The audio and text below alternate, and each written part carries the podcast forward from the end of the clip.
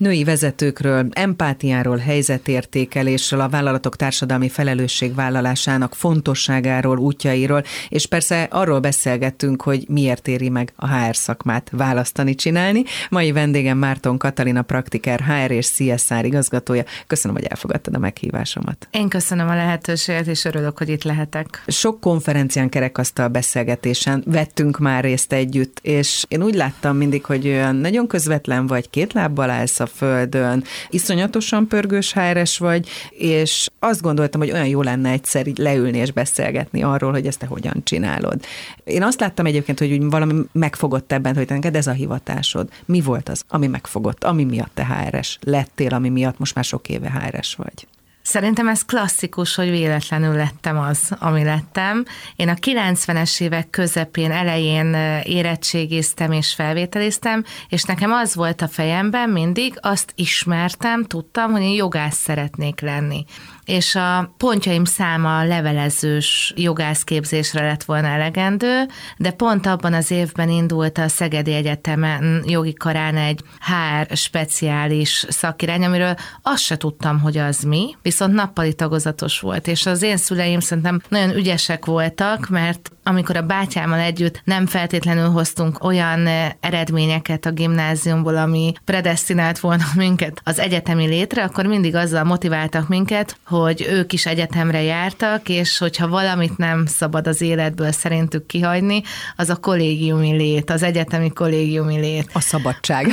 Biztos, hogy ebből az volt, hogy akkor már kisfelnőttként, egy összetartó közösség tagjaként, de mégis önállóan tud az ember valahogy létezni, és kaptam egy olyan ígéretet a Hajdú József úrtól, aki azóta is a Szegedi Egyetem munkajog tanszékének a vezetője, hogy ha nem tetszik ez a szak, akkor visszamehetek levelezős jogászból, nappal is jogásznak a következő évben, és annyira megtetszett az első évben, és valószínűleg ez a két lábbal áll a földön, tehát a gyakorlati jellege.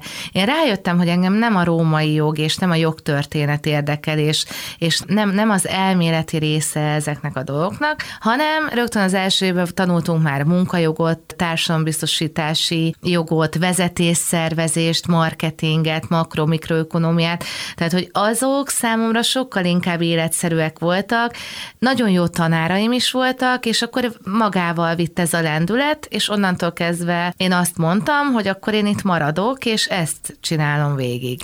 És amikor elkezdted a HR-t, akkor azért ez teljesen mást jelentett, mint amit jelent ma. Mi változott szerinted leginkább? Ez nagyon érdekes, mert én sokszor egyébként a saját szüleimmel is vitatkozni szoktam ezzel kapcsolatban, akik általában munkaügyesnek vagy személyzetisnek hívnak.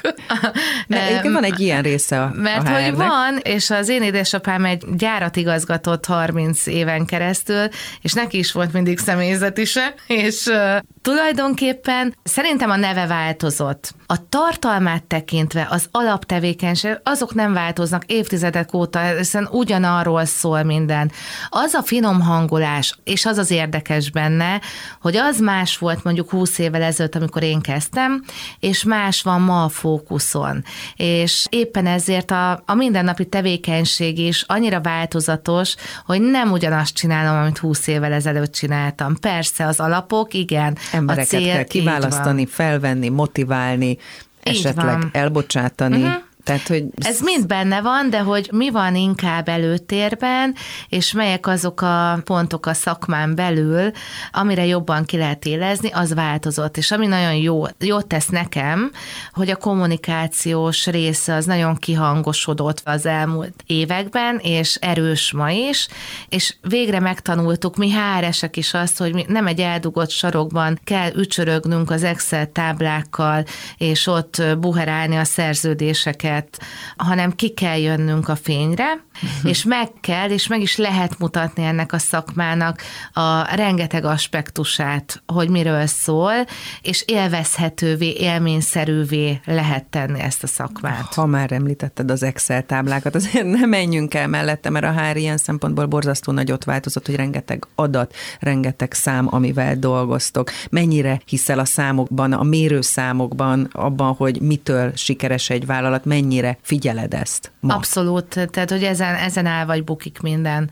A színes, fényes HR tevékenységet mindig szám alap alapokról kell indítani, és oda kell visszaérkezni, és hogyha abban kijön a matek, akkor működőképes és eredményes az a HR tevékenység, ha nem, akkor egy öncélú dologról beszélünk, és ezt nem engedhetjük meg magunknak. Ha még visszatérünk egy szerencsés találkozásnak írtad le a HR-rel való találkozásodat az egyetemen, ugye utána friss diplomásként 25 évesen az akkor még német tulajdonban lévő praktikernél kezdtél, és HR menedzserként egy piacra lépő vállalatnál vállalatnál jókor voltál, valószínűleg pályakezdőként is jó helyen, de mindig tudatosan választottál utána, hogy merre tovább? Vagy már maga ez a választás is tudatos volt? A tudatos énemet mindig kiegészíti az, hogy én nagyon ösztönből döntök. De ha azt érzem, hogy nem jó, akkor döntök. És nyilván ebben, ha tudatosan döntenék, például egy munkahelyváltásnál, vagy, vagy változtatásnál, akkor lehet, hogy 20 éve a praktikernél lennék, de szeretek ösztönből dönteni, megérzések alapján, alapján a saját életemre vonatkoztatva.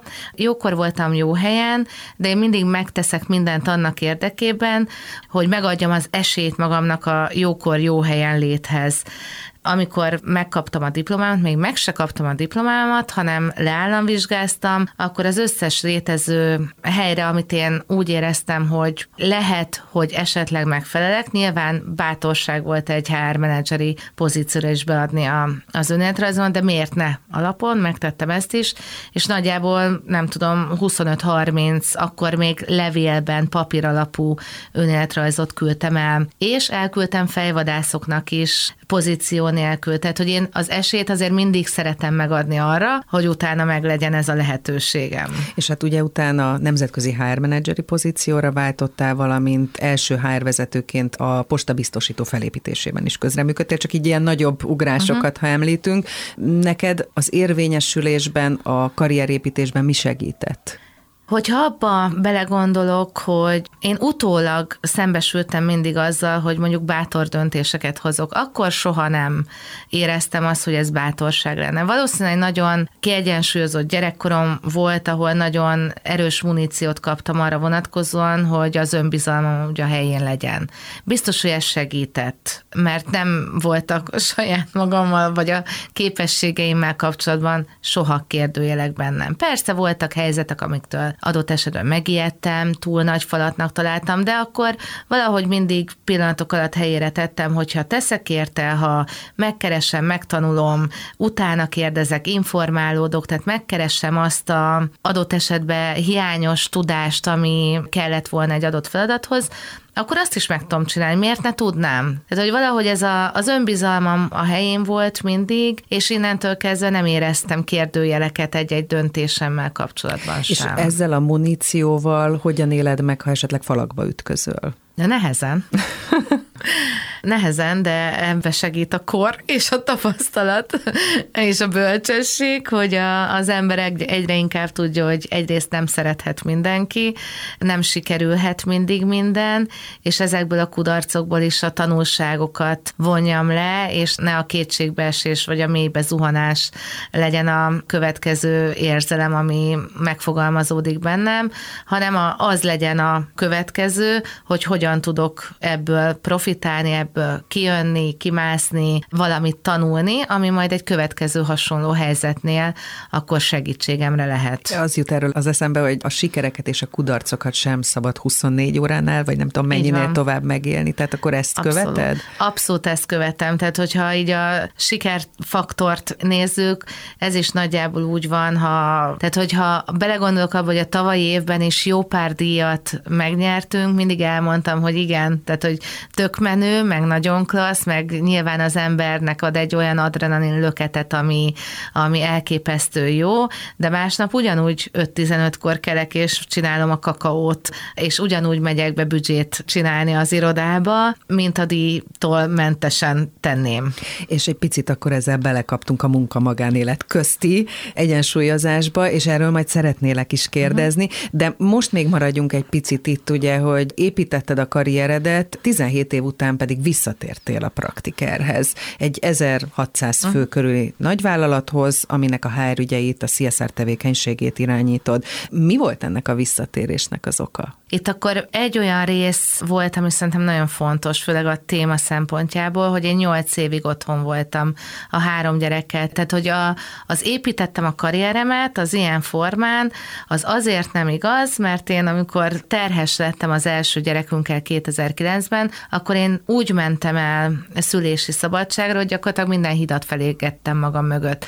Nem hát volt lesz, bennem a karrierépítésre uh-huh. vonatkozó se az igény, se a vágy, se semmi, se a terv. Az volt bennem, hogy én anya szeretnék lenni, és én ezt az anyasságot is pont ugyanolyan magas fokon szeretném megélni, és kielvezni az ebben rejlő szépségeket, mint előtte 12 évig, amikor a munkámra, és soha nem a karrieremre koncentráltam, hanem a munkámra, meg a feladataimra. Tehát azt, amit élvezel. Amit élvezek, igen, igen. Tehát, hogy az, azt úgy, úgy érdemes jól megélni, különben minek. És nyolc évig voltam otthon, és hét év után fogalmazódott meg először bennem, hogy, hogy hát lehet, hogy még helyem lenne a munkaerőpiacon. Én nagyon élveztem a, a nyolc év minden pillanatát egyébként. Tehát, hogy nem éreztem azt, hogy unatkozni. Persze tanultam közben, meg csináltam pici dolgokat, de sokkal kevesebbet, és... Tehát és a fókusz a családon volt. Egyértelműen és határozottan, és 98 ban igen. És hét év után meg azt éreztem, hogy hát, tehát hogy lehet, hogy vissza lehetne térni. Na és akkor akkor jött az első ilyen, ilyen kudarcélmény, vagy egy nagy kudarcélmény, hogy azt mondták a, a fejvadászok nagy része, hogy hát három ennyire kicsi gyerekkel, én ugye világéletemben vezető pozícióban voltam, biztos, hogy sehova nem fognak felvenni. És hát tényleg nem nagyon akartak felvenni sehova, akkor azt mondtam, hogy oké, okay, újra tervezük, és azt mondom, hogy én nem akarok vezető lenni, és tényleg nem az volt bennem, az, nem az az igény fogalmazódott meg, hogy én vezetőként dolgozni szeretnék. Tehát, hogy most akkor már itt az idő, hogy újra. Akkor meg azt mondták, hogy á, tehát ezt is felejtsem el, mert az én vagy. önéletrajzommal nem vezetőként kizárt, hogy bárhova, és végül volt egy cég mégiscsak, ahol, ahova fölvettek HR business partnernek. Egy fantasztikus visszatérés volt, tehát hogy egy egészen más szektor, mint amit korábban megismertem.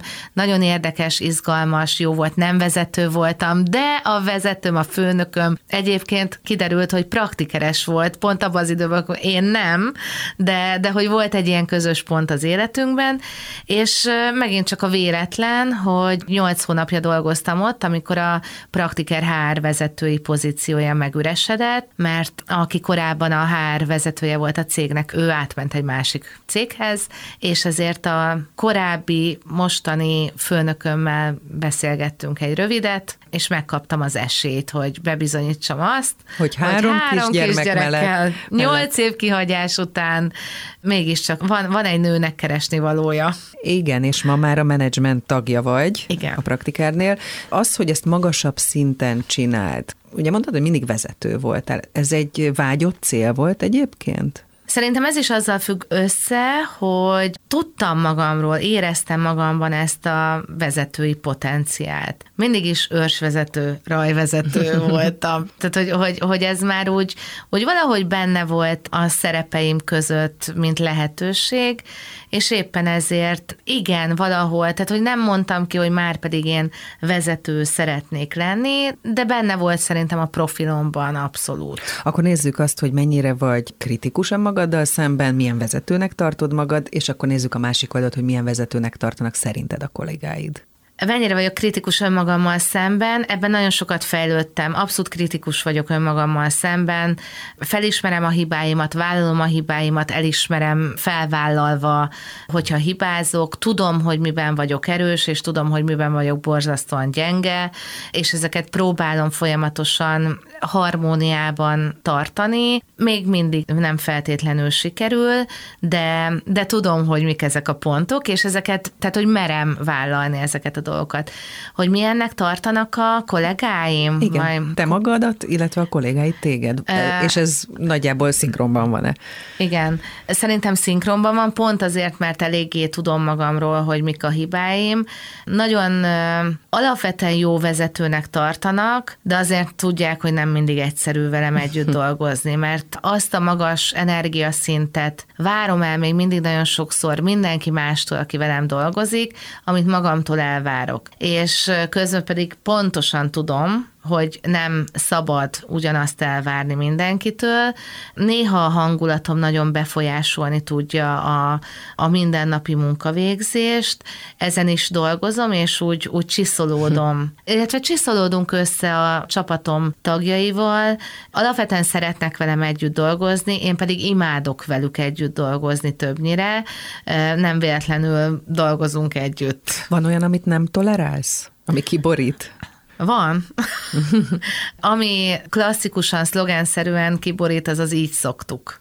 Egyszerűen ezzel nem tudok mit kezdeni. Tehát, hogy ha tegnap megalkottunk egy folyamatot, vagy valamit kitaláltunk, nem biztos, hogy az ma érvényes, és ez nem arra vonatkozik, hogy mondjuk az én elődöm, vagy bárki, hanem saját magunkat kell folyamatosan felülbírálnunk, és folyamatosan jobbá tenni a, az ügyeinket, úgyhogy ez, ez rettenetesen az, hogy nőként vagy ebben a vezető pozícióban most már a menedzsment tagjaként, azért az lehetőségeket ad a kezedbe, én azt gondolom. Példát mutatni, utat mutatni, mennyire foglalkoztat ez téged? Abszolút. Tehát, hogy én ezt szeretném használni jó értelemben, megmutatni azt, hogy igenis lehet, és igenis jót tesz a cégnek is, a menedzsmentnek is. Mi egyébként hárman vagyunk nők a menedzsmentben. Elképesztő nagy menőség szerintem, hogy három férfi, három nő hogy milyen, milyen energiákat tud még egy ilyen együttműködés kihozni egy ilyen csapatból csak jó lehet. Én ezt olyan értelemben is használom, hogy ilyen küldetéstudatomnak érzem azt, hogy a nálam fiatalabb generációknak, a nőknek, lányoknak megmutatni, hogy, hogy ezek tök lehetséges utak. Én azt gondolom, hogy néha kell választani, hogy valaki inkább anya szeretne lenni, vagy inkább karriert építeni, a kettőt összhangba lehet hozni. Én abban nem hiszek, hogy a kettőt úgy lehet párhuzamosan, hogy végig 40 éven keresztül. Hogy mindig mindent mindig egyszerre. mindent egyszerre. Tehát, hogy néha el kell tolni egyiket egyik irányba, a másikat, vagy hát pedig a, másik irányba. Igen. És maga az a híresen sokat hangoztatott balansz, amit szeretnénk mindannyian egyébként a saját életünkben elérni, az nem úgy kell, hogy kinézzen, hogy minden nap, nem tudom, 8-tól 3-ig dolgozok, és utána csak a család, hanem szerintem sokkal működőképesebb, hogy vannak időszakok, amikor nagyobb a hangsúly, vagy a fókusz a családon, és vannak, amikor a munkán nagyobb a hangsúly. Neked volt, vagy uh-huh. van olyan nő az életedben, aki segített mondjuk sokat a karriered építésében, az előrelépésben? Egyébként nagyon sokan és nagyon érdekes. Alapvetően egy pár évvel ezelőtt tudtam csak megfogalmazni, hogy az én édesanyám, aki szintén egyébként gyógyszerész, de egy gyógyszertárat vezetett 25 éven keresztül, ő alapvetően már akkor egy karrierista nő volt a 70-es, 80-as években. És nyilván az a példa, amit én otthonról hozok, és láttam, az, hogy az én édesapám ugyanúgy mosogat, most bevásárol, és valamikor egyikünk jött értünk az óvodába, valamikor a másik. Tehát, hogy ez adott alapvetően egy olyan, olyan olyan modellt, amire azt gondoltam, hogy hát ez mindenhol így működik. Aztán nyilván az ember látja, hogy nem feltétlenül működik Igen. ez mindenhol így, de ez ben, nekem már ő, tehát az édesanyám egy nagyon komoly példakép volt. Én a postabiztosítónál ismertem meg Szűcsi Edikót, aki akkor a postának a HR vezérigazgató helyetteseként működött. Számomra az ő szakmai és emberi és női vezetői mintája egy nagyon-nagyon erős kép volt, meg mintázat, amiből én próbáltam táplálkozni és, és hozni belőle képeket a saját életemre. szakmai életemre vonatkozóan. Vele a mai napig tartom a kapcsolatot, és elképesztő látni azt, hogy tényleg a nagy formátumú női vezetők 20 év távlatában pont ugyanazt a mintázatot hozzák, tehát hogy azt a stabil szakmai és emberi és vezetői magatartást, az valahogy ilyen méltóság teljesen bennük van. És az Ildikóban ezt láttam mindig is, és ezt hoztam. Ugyancsak a postabiztosítónál volt Panduri Csanet, aki a, azóta is a postabiztosítónak a vezérigazgatója egyébként, ő egy velem egy idős nő, nagyon más stílust képviseltünk mindig is. Én elképesztő sokat tanultam az, az Anettnak a profizmusából. Én soha nem leszek szerintem annyira profi, nem fogok tudni, mert én az érzelmeimet nem tudom kizárni, de, de ahogy az Anett működött mindig is, és működik a mai napig egyébként sikeres női vezetőként, az is egy nagyon komoly minta de számomra az etalon, aki a, a női vezetőknek a mintaképe, és én minden egyetemen őt tantárgyként írnám föl, őt Szakó Borbála, aki abban a baromi szerencsés helyzetben vagyok, hogy ő most engem mentorál egy éven keresztül a HBLF X mentor programjának keretein belül. Hát a, a, a Bori egy olyan pálya évet tud felmutatni, és az ezekből fakadó minden tanulságát és tanítását, ahogy átadja, nem csak nekem egyébként mentorátjának, de önmagában egy-egy megnyilatkoztatás, megnyilatkozásával bármilyen fórumon, hogy szerintem minden fiatal nőnek tényleg receptre kellene felírni. Tehát akkor leszögezhetjük, hogy vannak és kellenek inspiratív női vezetők, vannak, és kellenek, nagyon kellenek, és egyre inkább kellenek. Egy csomó mindenről még nem beszéltünk, akár az elmúlt egy-két évről, hogy mennyire befolyásolta az életetet, az életeteket, a szakmátokat, mennyire kell most más HR vezetőnek lenni, mint a pandémia a COVID előtt kellett. Szerintem akkor egyébként nagyon nagy baj lenne, hogyha a pandémia változtatott volna egy hárvezető hozzáállásán. Az biztos, hogy jobban fókuszba került, még jobban fókuszba került talán a HR, hiszen itt tényleg emberi sorsokról, egyéni sorsokról, vagy csapatok sorsáról volt szó.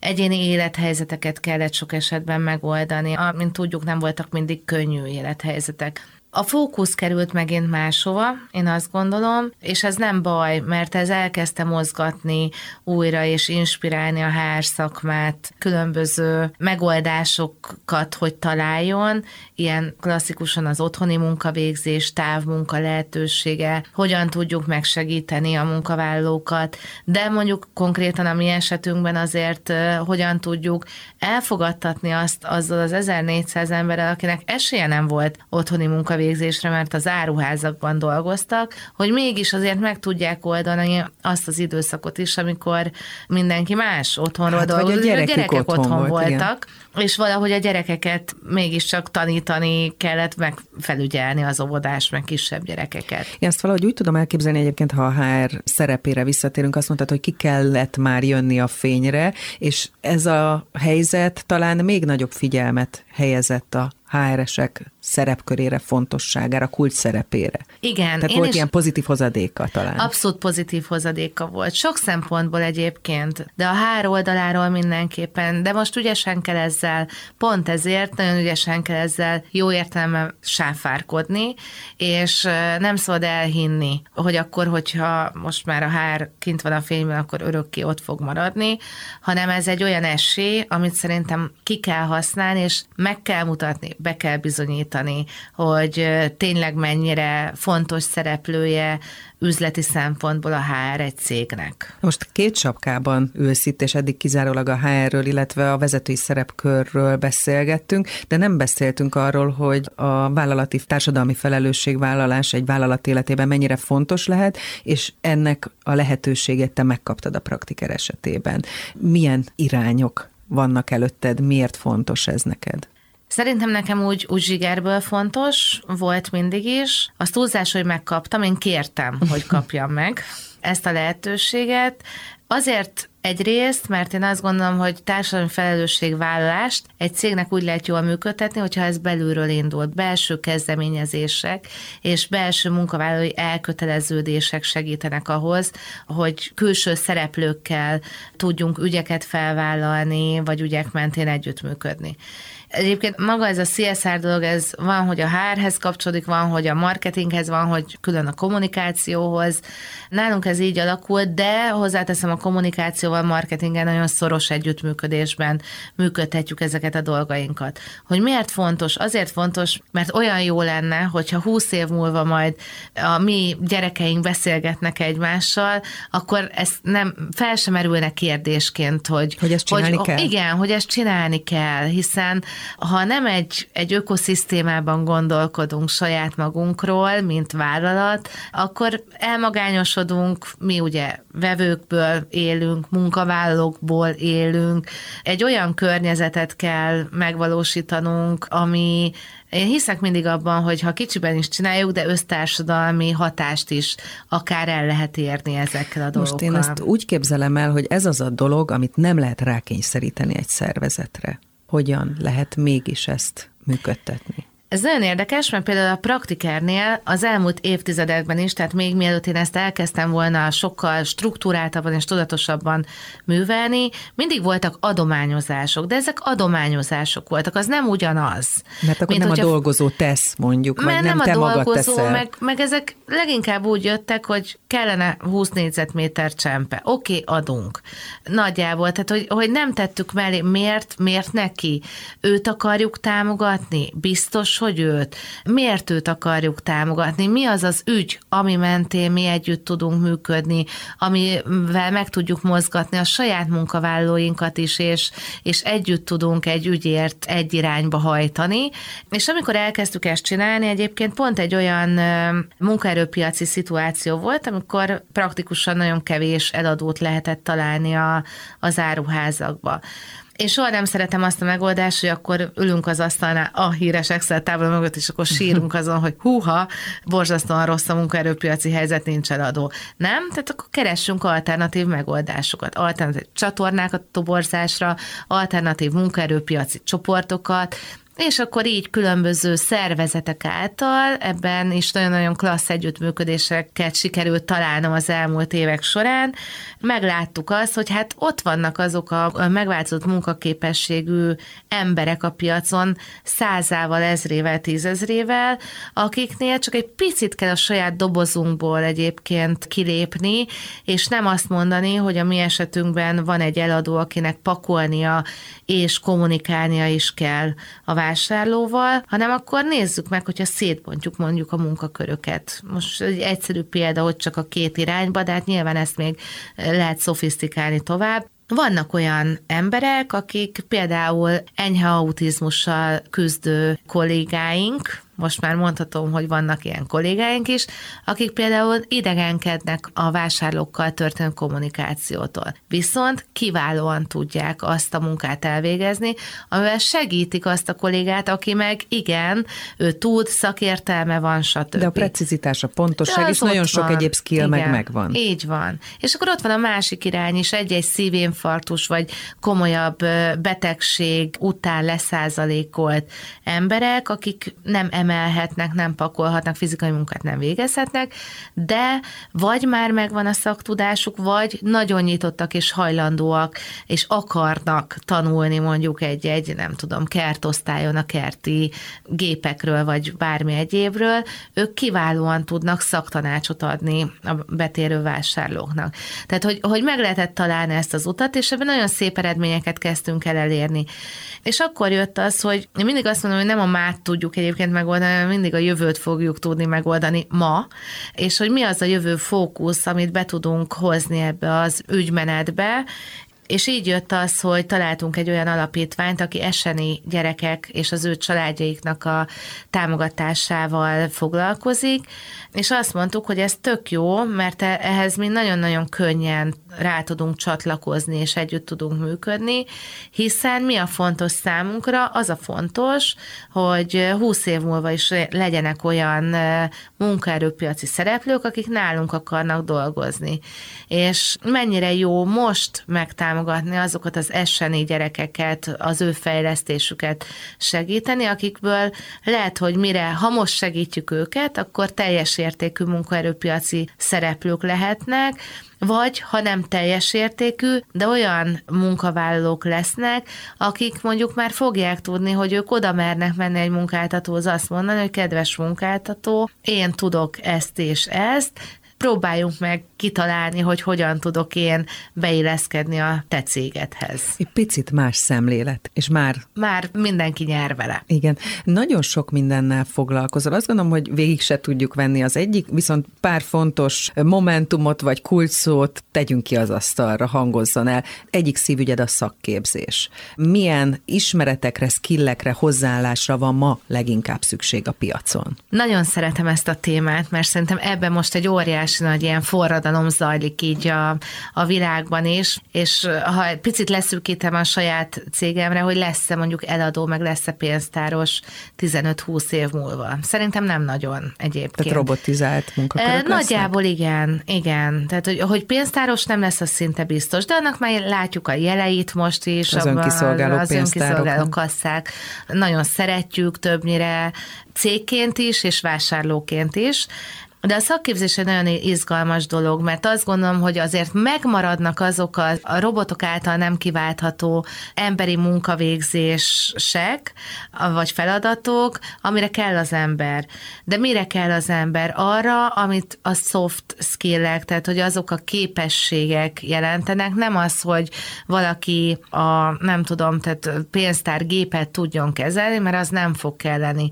De az, hogy mi az, hogy empátia, hogyan kommunikálni, kommunikálunk egymással, kollégákkal, vásárlókkal, felettessel, bárkivel, annak iszonyú nagy jelentősége lesz. Tehát, hogy minden olyan, amire most szerintem a, feltétlenül az általános iskolák sincsenek még annyira felkészülve, bár mondjuk én pont a gyerekeimnél tök jó példákat látok erre, de a szakképzésnek is ebbe az irányba kell szerintem elmennie. Annyira sokszor bejött már a beszélgetésünk során a képbe a család. Úgyhogy beszéljünk is erről, hogy anya vagy, feleség vagy, három kisgyermeked van. Hogyan egyezteted össze ezt a vezetői szerepkörrel, a mindennapos munkával, hivatással? Szerintem sokkal könnyebben, mint mondjuk nekem vannak olyan kolléganőim, akik 20 évvel ezelőtt voltak vezetői szerepben és családanyák egyben.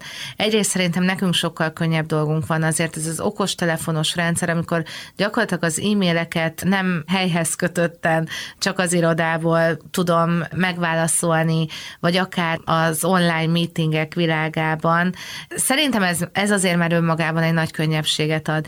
Itt azért mindig el szoktam mondani ilyen kérdéseknél, hogy kell egy jó férj szerintem ehhez az egészhez. Munkamegosztás, tehát, mint hogy édesapád esetében igen, is említetted, igen. hogy kell a munkamegosztás. Abszolút, én azt gondolom, hogy, és hogyha ez természetesen jön, tehát hogyha támogatja egymást partnerként a két fél, és úgy próbáljuk megoldani ezeket a mindennapi logisztikai, technikai feladatokat a gyerekek körül, akkor ez megint csak nem kérdés egy idő után, és, és nekem abban a szerencsés helyzetben van részem, hogy ez, ez működik működik. Mivel tudsz töltődni, és mi kapcsol ki leginkább? A szombat délutáni alvás. Most egyébként a legjobban az, hogy végre elérkezett a Sex és New Yorknak a az újabb részei, hát ennél jobb nem kell Tehát szerintem. egy picit ki kell kapcsolni ki kell a mindennapokból, a mindennapoknak a, a futásából, mert azt gondolom, hogy az úgy benne Igen, van. de futni nem szoktam. az, az, arra csak készülök, előbb-utóbb biztos, hogy fogok, de, de nem. Női vezetőként beszéljünk még arról, ugye, hogy lehetőséged van vállalati szintű döntésekben is részt venni. Mire használod leginkább ezt a lehetőséget?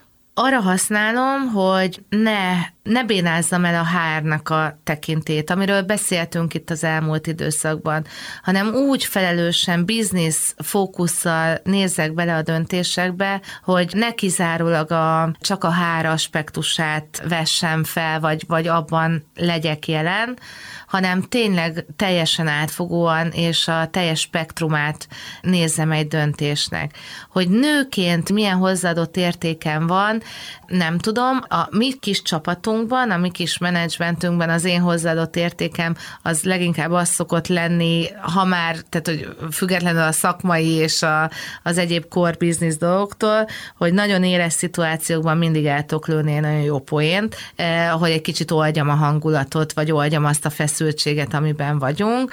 Ezt is azért óvatosan és, és ügyesen kell csinálni, hogy ne túl sok, de éppen üssön az a poén, és hatást lehessen elérni. És legyen hatása, igen. Mondtam, hogy nagyon sok mindennel foglalkozol, és nem is lesz időnk mindent részletesen kibeszélni, de azért néhányat kiemelnék a Német-Magyar Kereskedelmi és Iparkamara tagja vagy. A vállalható üzleti kultúráért kezdeményezés nagykövete. A Bridge Budapest Edison platform menőcégek egyikeként képviseled a szervezetet ebben a kezdeményezésben, ahol gyerekekhez szóltok. Tehát annyi minden, amit itt most felvillanthatnánk, és, és ott az oktatás, amivel elkezdtél foglalkozni, és nem csak arról beszélünk, hogy a jövő HRS-eit kell képezni, hanem a jelen HRS-eit is tovább kell képezni. Beszéljünk azért pár szót erről is, hogy nekik miben kell most leginkább segíteni. Itt ez a Szent István Egyetem. Igen, ez a Szent István Egyetem HR stratéga képzéséről van szó.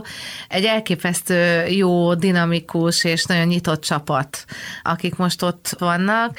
Ők már jelenleg is HR-esként dolgoznak egyébként.